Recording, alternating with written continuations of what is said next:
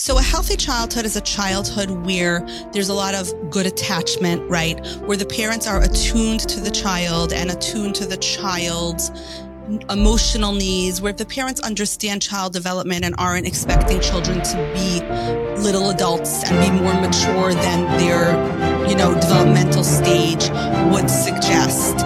Really, we're not looking for that perfect childhood. We're not looking for that ideal childhood. What we're looking for is a childhood where kids are allowed to be kids and adults are those responsive caregivers that are there for them.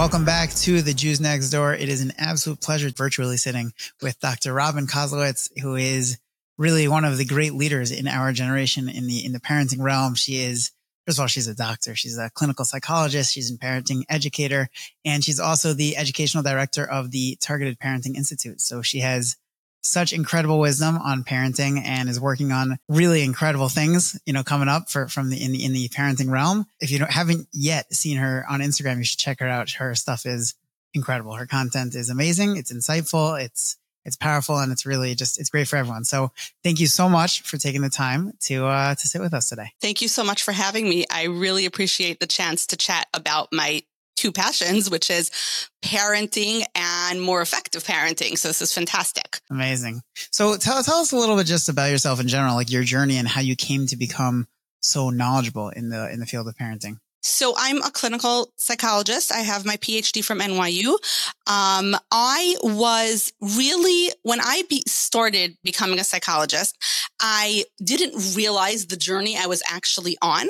So I was studying two very separate areas. I was studying trauma in terms of how to treat trauma. And then I was studying child development.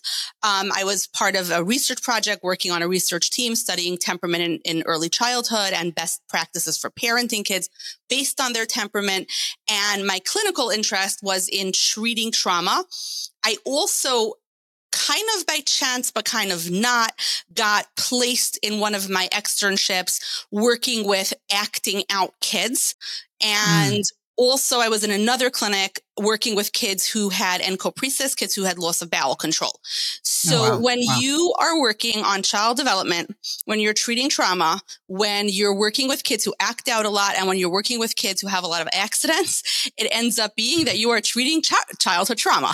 Yep, so yep. I kind of didn't realize how all my disparate interests were actually all the same thing. And I, you know, really was torn in these two directions of, am I going to be a researcher and, you know, continue down that path of, you know, becoming a professor and researching, or am I going to become a clinician? I really wasn't sure. And NYU mm. was very much a scientist practitioner school. So right, right. it was both sides. At some point in my journey, I was teaching a court mandated class. This was on my internship. I was teaching a court mandated class for parents of children who had had their first brush with the law. So these were acting out children. And I was mm. teaching a court mandated evidence based parenting class. And this one mother who ended up becoming this fascinating person that I spoke to a lot, um, asked this brilliant question. She raised her hand and she said, you know, we're talking a lot about a normal, normative, healthy childhood. But how can I give my kids a healthy childhood? I didn't have one. I don't know what a healthy childhood mm. looks like. Mm. And I remember her question just hit me like a punch in the gut because wow. it was my question. It was exactly right. what I always wanted to know. And I remember saying, okay, we're going to dispense with the curriculum for a minute. And I want everybody in this room to raise their hand if anybody else has this question. And literally every room in the, in every hand in the room went up. Wow. What was interesting about that is I was an intern at Trinitas Hospital. Trinitas is in um, Elizabeth, and it's sort of like the biggest like regional medical center in that area. So you get people from very different economic backgrounds, very different professions. When you're doing a court mandated class in a place like that, you'll get people who are, you know, very upper class people. Like I remember some of my participants in that class were like lawyers, were entrepreneurs coming from towns like Westfield. And then there were people maybe from Livingston, right? And then there were people who were, you know, recent immigrants who barely had two cents to scrape together. Wow. And, but their kids were all court mandated to the same parenting class, right? So, so they're all in this class together. It was so wow. interesting because we had this cross section of humanity in that room and everyone had that question. Hmm. And Wow. that's when I realized, like, oh, and then I realized, oh, yeah, I'm studying trauma and I'm studying child development because that's what I want to know. So when I was a child, I was raised by a very, by wonderful parents, but my father was very critically ill my whole life.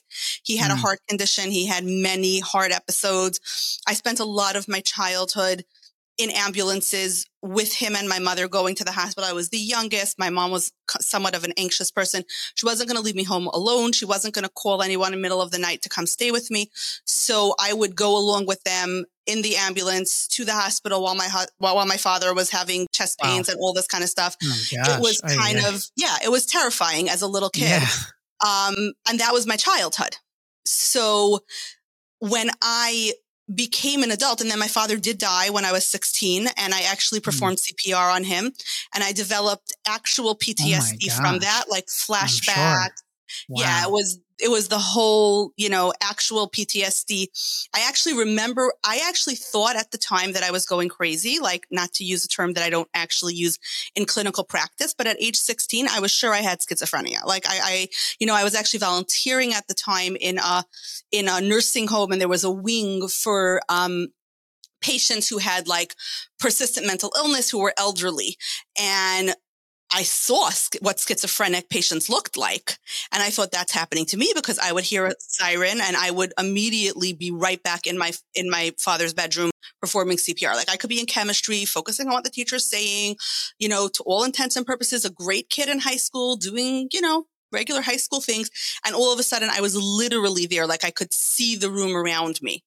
Then when I was in college, I had an abnormal psychology professor and he was teaching us about PTSD and flashbacks and Vietnam vets who like, you know, there were stories about people who like shot, you know, a neighbor because a car backfired because they thought they were back in Vietnam, you know. And I raised my hand and I said, is, is that only from people who were in a war? And he said, well, no, it's any event that was truly traumatic and too big for your brain to process. You know, I said, what about witnessing a death? And he said, yeah, that would, that would do it. Right. And I realized at that point that I wasn't schizophrenic. I had PTSD. Um, and I had years of, you know, coming to terms with that diagnosis and years of getting treatment and figuring it out. And then realizing that there weren't a lot of culturally sensitive trauma experts in the Jewish community. And I was going to do that. So that was, became my clinical interest. And then child development was, yeah, how do you parent as a young parent who's healthy, who wants to provide Mm. their kids with a healthy childhood in a home that's not organized around somebody's disease? Because I had no idea. Wow, wow, wow. That is fascinating. Wow. Thank you for sharing that. Just, you know, just on that. Wow. So, you know, what would you say, you know, based on everything you're saying, based on all of your work and what, you know, you described yourself, what is the definition then of a healthy childhood? So a healthy childhood is a childhood where there's a lot of good attachment, right? Where the parents are attuned to the child and attuned to the child's emotional needs, where the parents understand child development and aren't expecting children to be little adults and be more mature than their, you know, developmental stage would Mhm. suggest. Really, we're not looking for that perfect childhood. We're not looking for that ideal childhood. What we're looking for is a childhood where kids are allowed to be kids and adults are those responsive caregivers that are there for them. Okay. But as you know, not, not all of us are clinical psychologists who understand all of that. So how, how can parents realistically learn all of that in a way that they can make sure that they're providing their child with that not perfect childhood, but, uh, you know, healthy childhood? So I think it's a great question. And I think that parents have to educate themselves on what attachment is, how to provide attachment, how to handle attunement. Like, how do I resonate with this child and sort of intuit their emotional and mental state? And they can also understand mine to the extent that a child can, right? So that we're sort of, you know, the child sees that I'm empathizing with the fact that he's upset.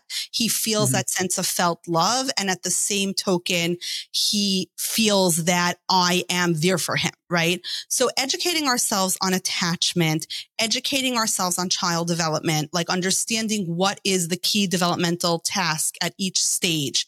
Really, attachment is a, is a drive, right? It's a neurobiological instinct that we have. We are meant to attach to our children. They are meant to attach to us. So attachment isn't so complicated. A lot of times people will like, you know, buy every single gadget on the market that like is supposed to promote attachment. Really, it's much more instinctive than that. Really, it's about spending time with that kid, intuiting what that kid needs, understanding emotions, knowing how to self regulate, knowing how to co-regulate with the child, understanding what that means. And, you know, for post-traumatic parents, like anyone who follows me on Instagram or anyone who, you know, is, you know, interested in eventually reading the book that's forthcoming. For post-traumatic parents, sometimes it's I first have to learn how to self regulate based on my traumas, based on how depleted I am before I can do that with my kids. Mm-hmm. But that ability, that information's out there, right? It's okay. not that complicated to learn how to parent. One thing I will say is that right learning about attachment does not mean when i say attachment i don't mean the um, book attachment parenting by dr william sears. That is one particular understanding of attachment that is not necessarily what we're talking about when we're saying attachment. Um, that level of, you know, for example, especially for post traumatic parents, some of the practices, you know, that are like considered absolutely essential to attachment in that book. Number one, are not research verified. Number two, for anybody with PTSD, uh-huh. are impossible. So what what is the definition of attachment from you know what you're saying based on any you know research based definition of of attachment? So being the secure base for the child to return to, right?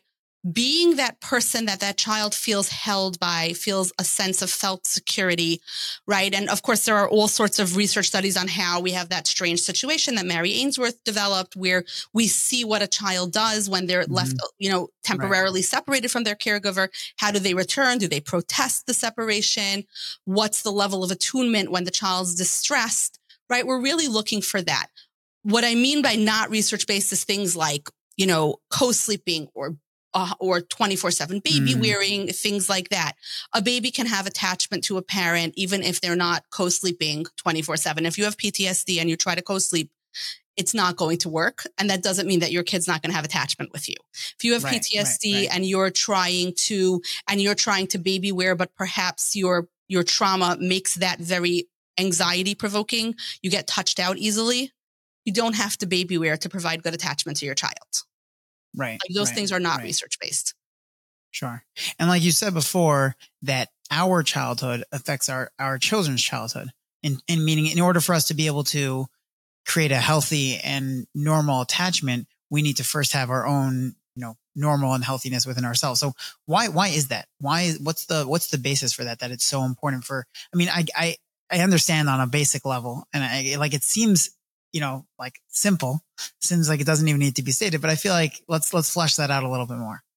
So at its at its core, attachment is really a, a case of learning, right? How do I learn if the world is a safe place that will allow me to explore and allow me to go back? How do I learn that when I have big emotions, somebody's going to soothe me and make me feel better? I learned that from what happens with my parent, right? So it's really learning. And uh, one thing I want to make very clear, just because someone didn't experience good attachment does not mean they cannot provide good attachment. In mm-hmm. fact, most of the attachment researchers did not experience good attachment themselves. John Bowlby had a terrible childhood. He was raised right. by a series of nannies. He was sent to boarding school at age 11. He later said that he wouldn't have a dog that he cared about have the kind of childhood that he had. So that's pretty strong, right? right many, right. many of those researchers didn't experience it. Doesn't mean we can't provide it.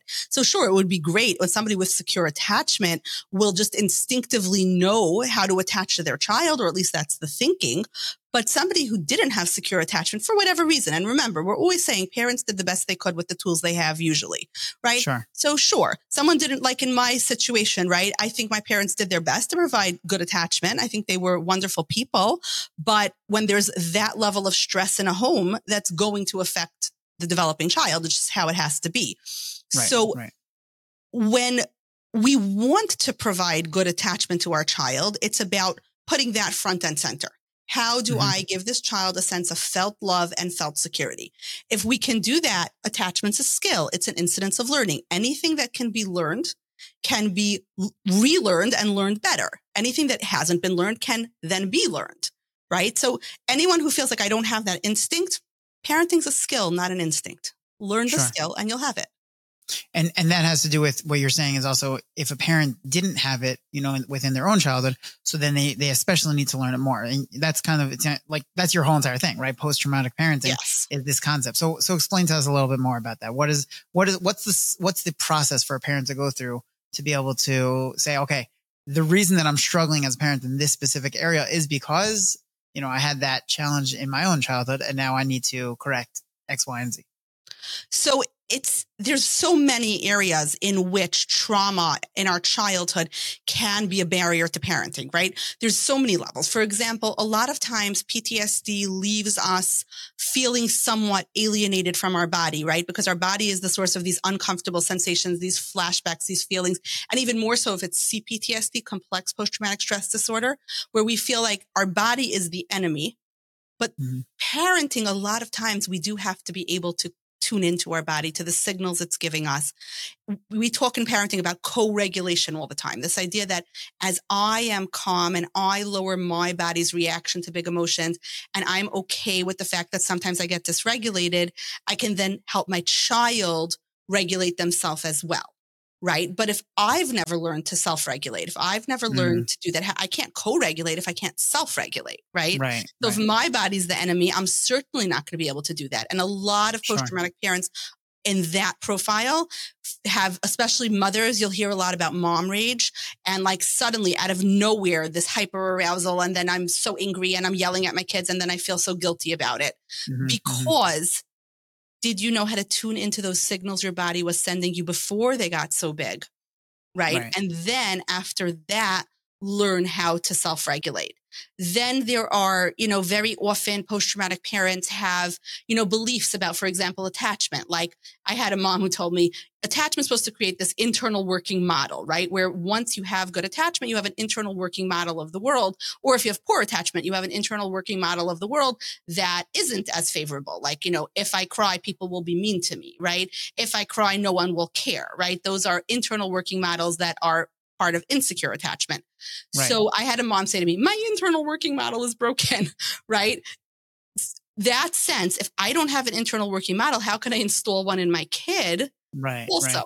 So then it's a matter of first of all internal working models can be fixed right that's what's called that's what's called earned security right so you can have mm-hmm. secure attachment or you can have earned security where you learn how to be secure through later adult relationships perhaps through therapy perhaps through a combination of therapy and self exploration and reading about it and journaling about it. And then, you know, maybe having an adult relationship that's, you know, helpful and provides secure attachment. Maybe that's a marriage, maybe that's a friend, but like, oh, there's another way to be in relationships besides if I have emotions, people will get mad at me. Okay, right. good to know. So there's that side. And then you have a lot of post traumatic parents who will tell you, for sure in my classes, who will say things like, you know, I definitely know what I want to not do. I, I definitely know what's what's like the childhood I don't want my kids to have. I don't know what to yes to. Right. Mm. And then that becomes the question. And so that's right. where I started the classes because I wanted to speak to all of those things. I wanted to speak to each profile of a post traumatic parent and understand that because the other side also is a lot of post traumatic parents, a lot of people with PTSD in general I find that people with PTSD are very often nature's entrepreneurs, nature's leaders. Like the fact that we think outside the box because trauma stuck us outside the box means that a lot of us have this drive to do things really well. Sure. But sure. in parenting, that can become a problem, right? Because you right. can't parent perfectly. Yeah. Yeah, yeah. I mean, that's that's also a concept in the Torah, right? The concept that whenever a person has struggled with something, right, that that as the, the Gemara and Brachos tells us that where tzaddikim gemurim have stood, even you know they're they're on a, they're at a lower level in a way than Baalei Teshuva because Baalei Teshuva have you know really struggled with it. It's like you're saying the people have had that post traumatic experience, so they they are then trying to really push to become better, and therefore, like you're saying, they're going to be even better. But I hear it in, in parenting, it's it's a struggle because unless if you have those skills, then realistically you don't know where to go with it. Yeah, and then discernment becomes a problem, right? Because what happens is, well, what is the crucial key thing? So I've had a lot of post traumatic parents who come to me and talk about parenting scripts. Like they're following a lot of accounts mm-hmm. online where they get these parents. I, I can't remember the script. I said it wrong. I didn't see the exact words that like the lady on Instagram said. And it's like, wait, I don't know about you, but whenever I try to stick to a script, I come across as really stilted and not yeah, human. it doesn't work. right? It doesn't work. It's not about the words, right? It's not about the script. It's not about the exact thing. If you want to relate to the script as like, basically you want to start with validating the child's perspective and then go into teaching something and giving feedback, sure. But you don't need the exact words, right? So those right. like, post-traumatic parents who are trying to do it so right, or mm-hmm. they'll come into me and they'll be like, I read this blog post about how you're supposed to play puzzles with your child if you want them to have good math ability. And it's like, okay. And yet we have to have discernment because there's a lot of wonderful things we could be doing, right? Mm-hmm. And sometimes mm-hmm. it means muting certain social media feeds and saying like, Hey, you can do some of the things, but you can't do all of the things right, and right, figuring right. that out. And I find that's what a lot of people get from, you know, my account is Dr. Koslowitz Psychology on Instagram. A lot of people, the people who subscribe, because we have like, you know, a community and then they have subscribers. Those are the questions. Like, what are the key factors? What's the most important thing? I have this advice. Should I follow it or not? My kid's teacher says this is, do I have to follow it exactly? Am I right? Am I wrong? Like those kinds of things. That's where post traumatic parents get hung up. They're trying so hard to do it right but we really just want to do it authentically. We want to do it humanly. Totally. Totally. Okay. So I feel like we have the concept now, right? The mm-hmm. concept is, is, what, take us through the practical a little bit. What does a parent do? Okay. They realize they have whatever it is. You can name a specific example, whatever is uh, some specific deficiency. They realize that they, you know, they didn't take care of their own emotions when they were a child. They didn't know how to self regulate, whatever it was. Now, what does a parent do? So, yeah, because sometimes you're saying like the clock is already ticking. Like I haven't been self regulating. I don't know how to co regulate. Now I have mm-hmm. a four year old. Now I have a nine year old. I haven't right. done it. Right. So, number one, very often parenting is the entry into therapy for post traumatic parents because mm. many of our trauma coping tools work very well when we don't have kids right? You can people please all day and ignore your feelings and then go home and dissociate for four hours if you don't have kids and you're fine right? You can people please all day and then like go on a shopping spree to like fix your emotions and you're fine. When you have children, because children are expensive and children also have this annoying habit of wanting your attention, right? This is just what life is. You can't do that anymore, right? So right, very right. often that is the entryway into therapy.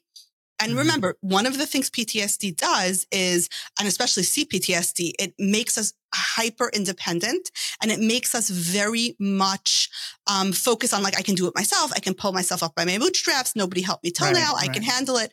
So it's not until parenting that someone says, Oh, wait, I do need help. There might be a better way to handle this. And that, so very often I say like kids are like the mirror, the map and the motivator out of totally. trauma right? Parenting is the biggest musser, say, say, safer and sater in the whole world. For sure.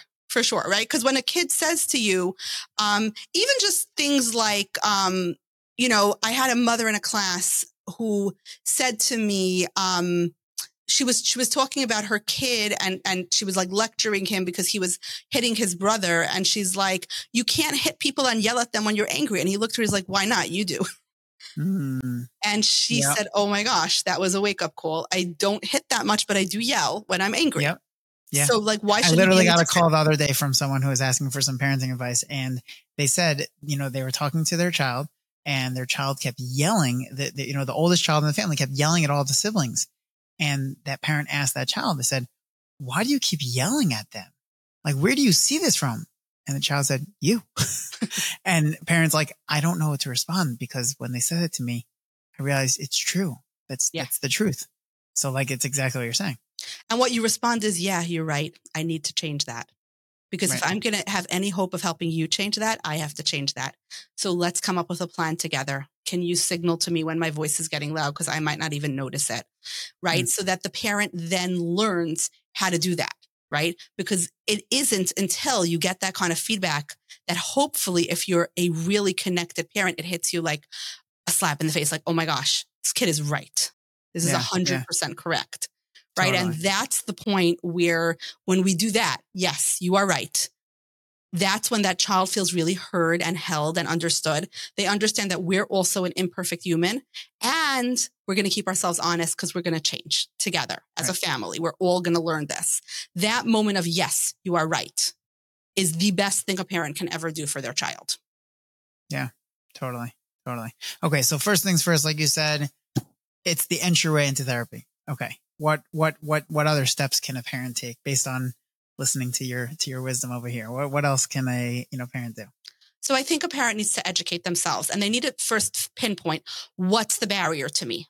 What am I doing? What's my trauma response that's right now interfering with my ability to parent? So in post traumatic mm-hmm. parenting, we have five types of parents and I have a quiz that people can take and figure out which type they are. So when you okay. figure out what type you are, like what's the blocker here?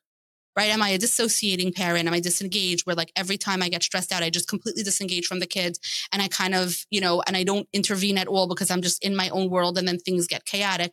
Am I in survival mode? Am I trying to be too perfectionist? Like we have a lot of types of parents, right? So know what's happening, right? Am I somebody mm-hmm. who has no hope about ever self-regulating? I can, I am so divorced from my body. Okay. Then we got to get you back into your body. And there are all sorts of somatic ways of doing that. Not only therapy, there are also taking exercise classes, learning to get, learning to get in touch with what your body sensations feel like. You know, there's a lot of, there's a lot online about sensation training, like learning, swallowing something really cold, swallowing something really hot, feeling what those sensations feel like, watching mm. your heart rate go up, seeing how you can get it go down. The distress tolerance skills from DBT are really helpful in that, in getting people back in touch with their bodies, if that's the problem.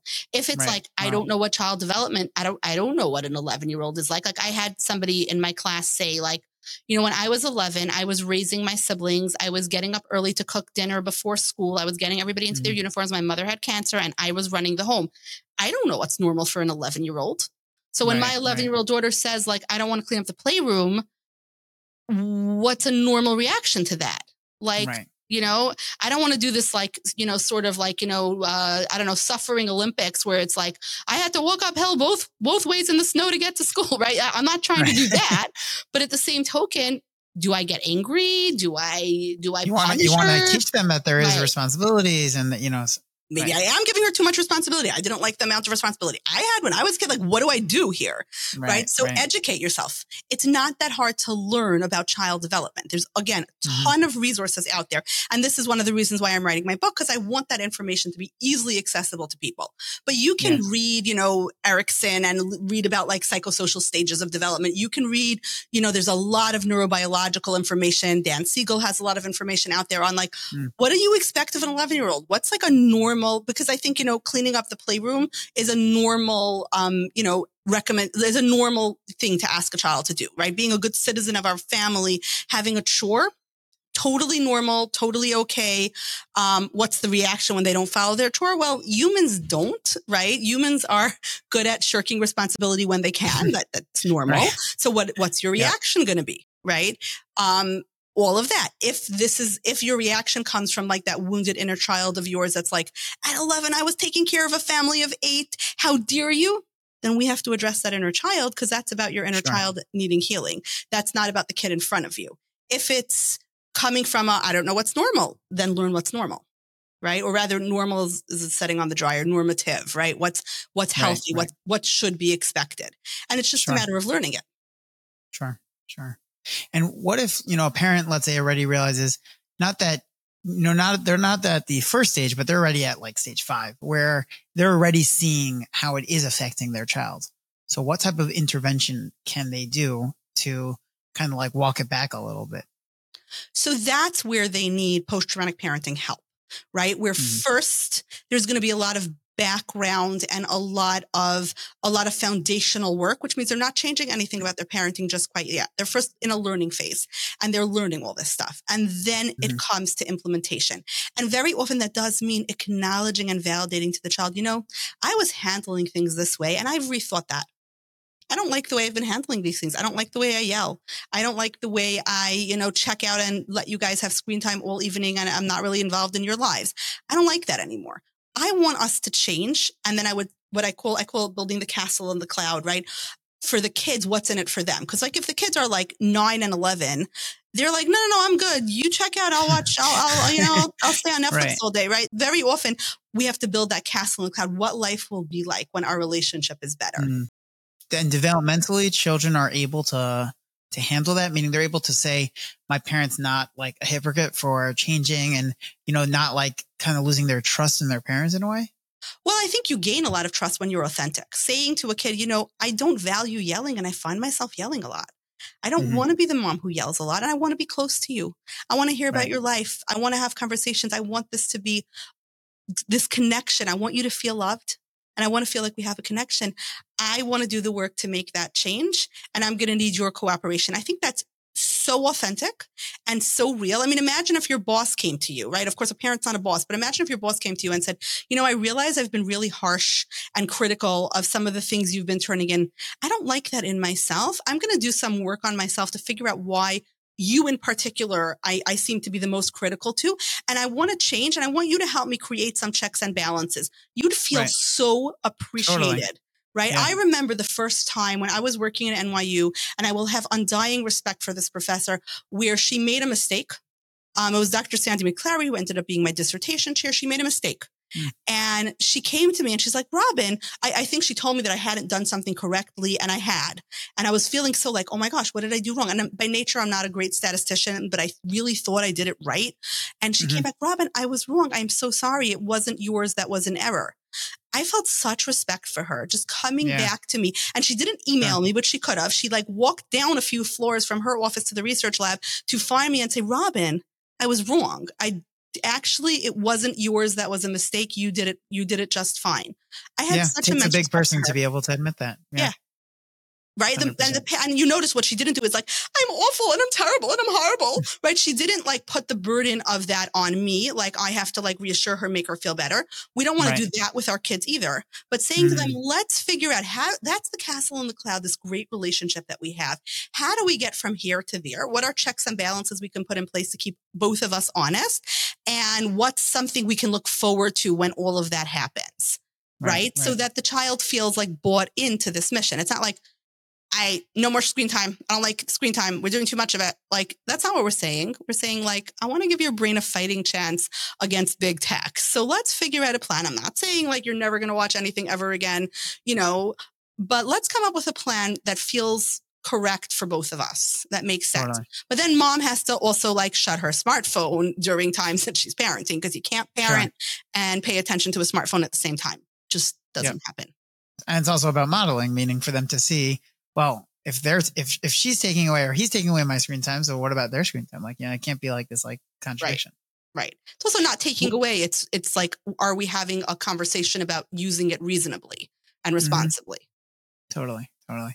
Would you say that from your experience that you've seen that there's any differences in terms of, you know, male, female in terms of this, both in terms of the parents or the child, in terms of like the effects? So I think in post traumatic parenting, there are a lot of fathers who disengage more than anything else. And a lot of them, it comes from mm-hmm. this place of, I don't want my damage to damage my children a lot of fathers who are workaholics who outsource a lot of the fathering tasks. Like I'll hire a coach to teach you how to throw a basketball. We're being very gendered and very like typical, but right. I, you know, I'm hiring a driver to drive you places or, you know, I'm, you know, someone out, we're hiring a homework teacher to do homework with you. Be- and when you really unpack that and the kid just wants more time with dad. And when you really right. unpack that, I've had so many fathers sit in my office and cry when I say, what are you protecting your child from? Mm. Mm. Like the things we forget, when we keep forgetting, there's usually, this is going to sound very Freudian, but there's some like unconscious reason why. Totally. So you keep forgetting yeah. this, like you said, you're going to spend this time with your son. You keep forgetting it. You keep, there's this major appointment that you must have because there's this great client that you're courting for your firm. Once that could happen. Sure. Someone's in town or something. It happens every right. Monday. That's, you know, yeah. noticing a pattern here. Like I said, I'm not right. much of a statistician, but that's obvious. And very often when we unpack that, it's, I don't want my damage to damage my child. Totally. And the idea is, well, let's handle your damage. And then not only will your damage not damage your child, but your damage is going to be an asset to your child because you will know what you value. You will clarify your parenting values and you will be able to parent in accordance with them. Mm. Um, you know, I've had this with parents who like didn't want to have like, you know, the, the, the talk with their kids when their kids turned 11, right? Or right. parents who didn't want to, um, do certain like developmentally appropriate tasks with their kids because that part of my life was so messed up. I'm going to give them negative attitudes. I can train you and I can talk to you and I can teach you and I can discuss with you how to do that with your kid, but don't outsource that to me. Mm. You're the best person to do this with your kid. You're totally. the best person to do this conflict resolution, whatever it is. Your teenager's mad at you. You're the best person to fix it. I can teach you the things you need to emphasize. I can teach you how to think. I can teach you how to listen and how to think about what your kid's saying to you. But you're the best person to have that conversation. Mm-hmm. I can't apologize to your kid for you, right? Yeah, totally. Totally. It's like I, I we had an episode with Rachel Bayer who's all about, you know, child abuse and protecting our children. And she was saying, she said, I will not speak to your children directly. You have to speak to your child yes. because it's not, this is not my relationship with your child that needs to be, you know, safe and healthy. It's your relationship. And yes. it's you protecting your child, not me protecting your child in, yes. in a way. So. Yes, 100%. I have. I've had, and I've had this also with like fathers who get very angry. And again, we're being very gendered, but like, you know, if I, if I stay away, then my anger won't affect them, but it will because the fact that you're staying away means your anger is this monster for everyone to fear, mm. including you. If your anger is something that you can acknowledge and learn how to deal with and learn how to self regulate around, then think of the power of that lesson to your child who might share your neurology and might also anger easily simply because their temperament is the same as yours, right? right They're wired right, that right. way. You're the best person to teach that kid what to do about it. Totally, totally. And what about with women? What is that? Uh, what have you typically seen? So again, it goes with those like five types of post traumatic parents, which we have, ah, we, which so, we have with both. But I will say that mothers, because there is so much pressure, right? Motherhood, right? Every politician is for motherhood and apple pie, right? There's so much pressure and so much thought about like what constitutes a good mother. And theoretically, there is no ceiling or floor on mothering, right? There's like whatever badness you can say about a mother, I can find a mother who's worse, right? Whatever goodness you can say about a mother, I can find a mother who's better, right? And in social media, of course, that like really makes it difficult totally. because the standards yeah. are insanely high. But then on top of that, um, there's that mom guilt, right? There's the invisible mental load that a lot of mothers carry mm, where, yes. you know, there's there's just so much Sudoku that you have to do in your brain to run a family. And if you're a working mother, that Sudoku just mm-hmm. gets exponentially harder to do. And then on top of that, there's all these myths about maternal instinct, which I'm here to tell you there's no such thing. Parenting's a skill. Anyone can learn a skill. If your internal working model is broken, fix it, right? If mm-hmm. you don't have secure attachment, develop earned attachment, you know, develop uh, earned right. security, right? Like, love that. That's yeah. okay, right? Like, so that, right? There, there isn't a, a, ton of societal talk about paternal instinct, right? I like, I've never heard that term, like, oh my gosh, dad instinct. I, I that's just not something that's mythologized and talked about. So mothers are put held to this impossible standard. On one hand, mothering is put on this wonderful pedestal, right? Oh, a mother, right? The connection to your mother. But pedestals yeah. are very narrow places right? It's very hard to live on a pedestal. So sure. if you're not that ideal mother that of story and song, okay, be a real mother, be an authentic mother, learn those skills, right? And remember that the same thing, your damage is not going to damage your kids if you take active steps to understand your damage and to manage your damage. Hmm. If you don't, yeah, your damage could damage your kids, sure. Yeah, yeah. I'm curious, have you seen examples where this concept of post traumatic parenting has resulted in I don't know if the right word is, you know, the religious challenges or, you know, or how has it affected religious development of children? So certainly if we look at like research, right, like Anne-Marie Rizzuto's research on like the God concept in someone's brain, right, we know that our parents are our direct exemplars of the God concept. I think I sure. once heard an interview with somebody who is no longer religious who, um, he said something so evocative. I don't remember who it was, but he said something like his, you know, he was in second grade and his teacher was talking about like, you know, Hashem, who's our father in heaven. He was like, Oh no, there's another person out there looking to like patch me and beat me up and hurt me whenever I do anything wrong. Right. Just, and, you know, I think his father maybe was an alcoholic. It's like another drunk guy only on a cosmic level. Yeah, right. we don't want that. Right. So if right. that was your experience, if that was your God concept, that's not a good thing.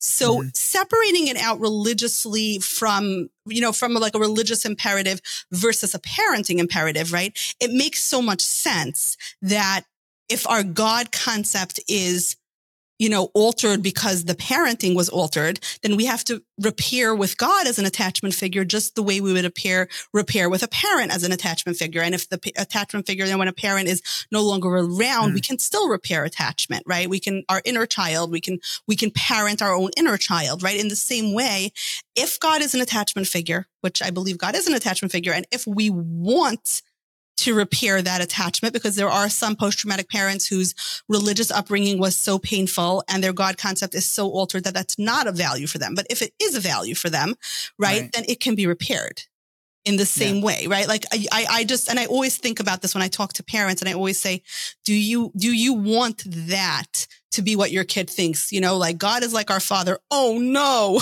right? You don't want that, right? right? Mm, our father, yeah, but with a cosmic, with a cosmic power. That's, no, no, no, you don't want that.